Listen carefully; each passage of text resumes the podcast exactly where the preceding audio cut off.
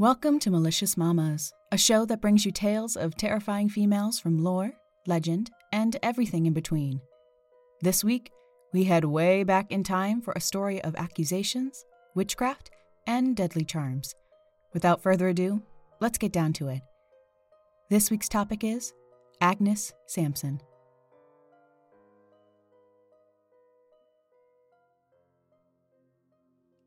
While the date of her birth is unknown, our story takes place during the late 1500s.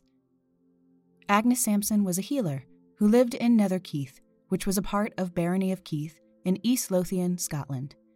She was a widow with children and was the only one responsible for taking care of her family. Agnes did this by being a midwife, and she was considered to have healing powers. Now that we know a little bit about Agnes's life, let's take a look at the event that would eventually make her famous.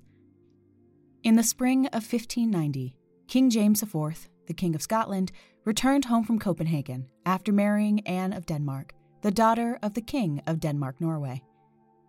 At that time and during his visit, the king learned that the Danish court was obsessed with witchcraft and the black arts, a topic James soon became interested in himself.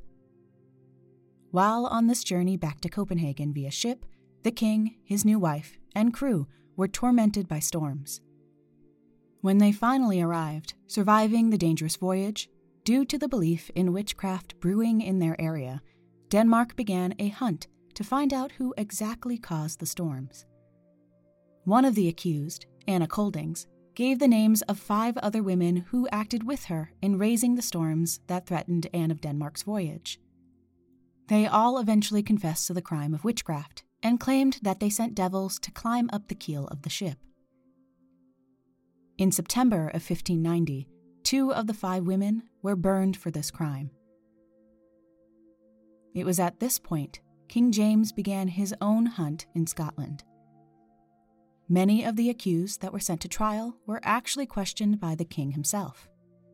Agnes was one of the accused. Gillis Duncan a maid who worked for a man named David Seaton was forced into a confession by her employer. Apparently, Duncan had begun exhibiting a miraculous healing ability. Seaton became suspicious when his employee had begun sneaking out at night. When he confronted the woman about her healing and late night trips, she claimed she could not explain her strange behavior.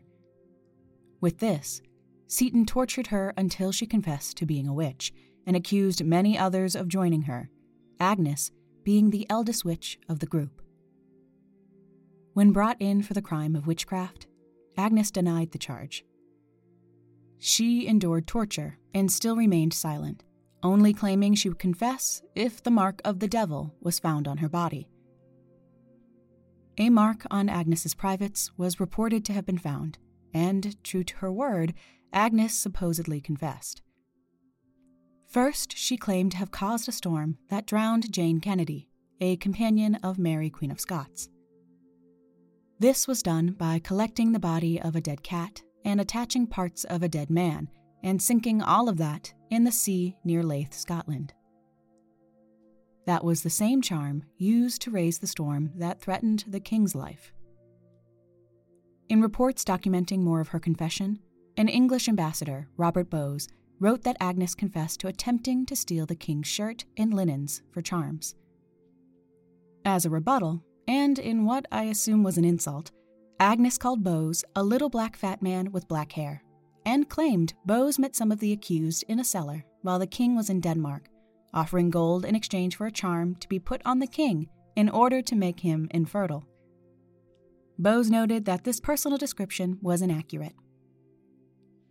King James wasn't totally convinced of Agnes's guilt in the beginning, but later changed his mind. On January 27, 1591, charges against Agnes were drawn up with 53 points, or articles of dittay.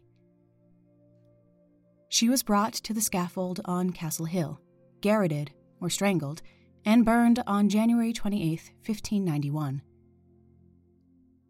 Her spirit is said to have continued on after her death, and Agnes's ghost, bald and stripped like she was at the time of her death, has been seen roaming Holyrood Palace. On that note, let's conclude this episode. If you have any suggestions on mamas you'd like me to cover or a spooky tale to share, please send an email to maliciousmamas at gmail.com. If you're looking for more mamas in your life, follow Malicious Mamas on Instagram. Also, if you could rate, review, and subscribe to Malicious Mamas on your favorite podcast app, it would really help to get the show out there, and I would greatly appreciate the feedback. Until next time, keep it real, mamas.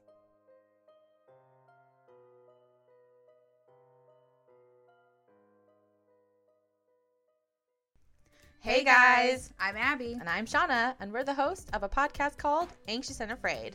Do you love deep dives into true crime, The paranormal, strange history? conspiracies?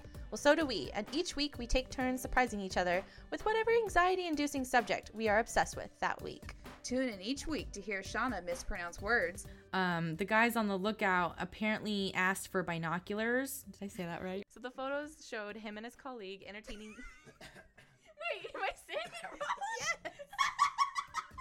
and listen in as Abby constantly asks too many questions. I was about to ask you a lot of questions, and I'm glad that you interrupted me. Continue. I would have told you to shut up. I don't know. I don't know. I don't know what Stop I'm trying quizzing to me. do, Okay, you know I did enough research. Let me just tell the damn story. Jesus, continue. Episodes drop every Tuesday, available wherever you get your podcasts, and you can also find us at our website, anxiousandafraid.com. We're always looking for new friends, so don't forget to rate and subscribe.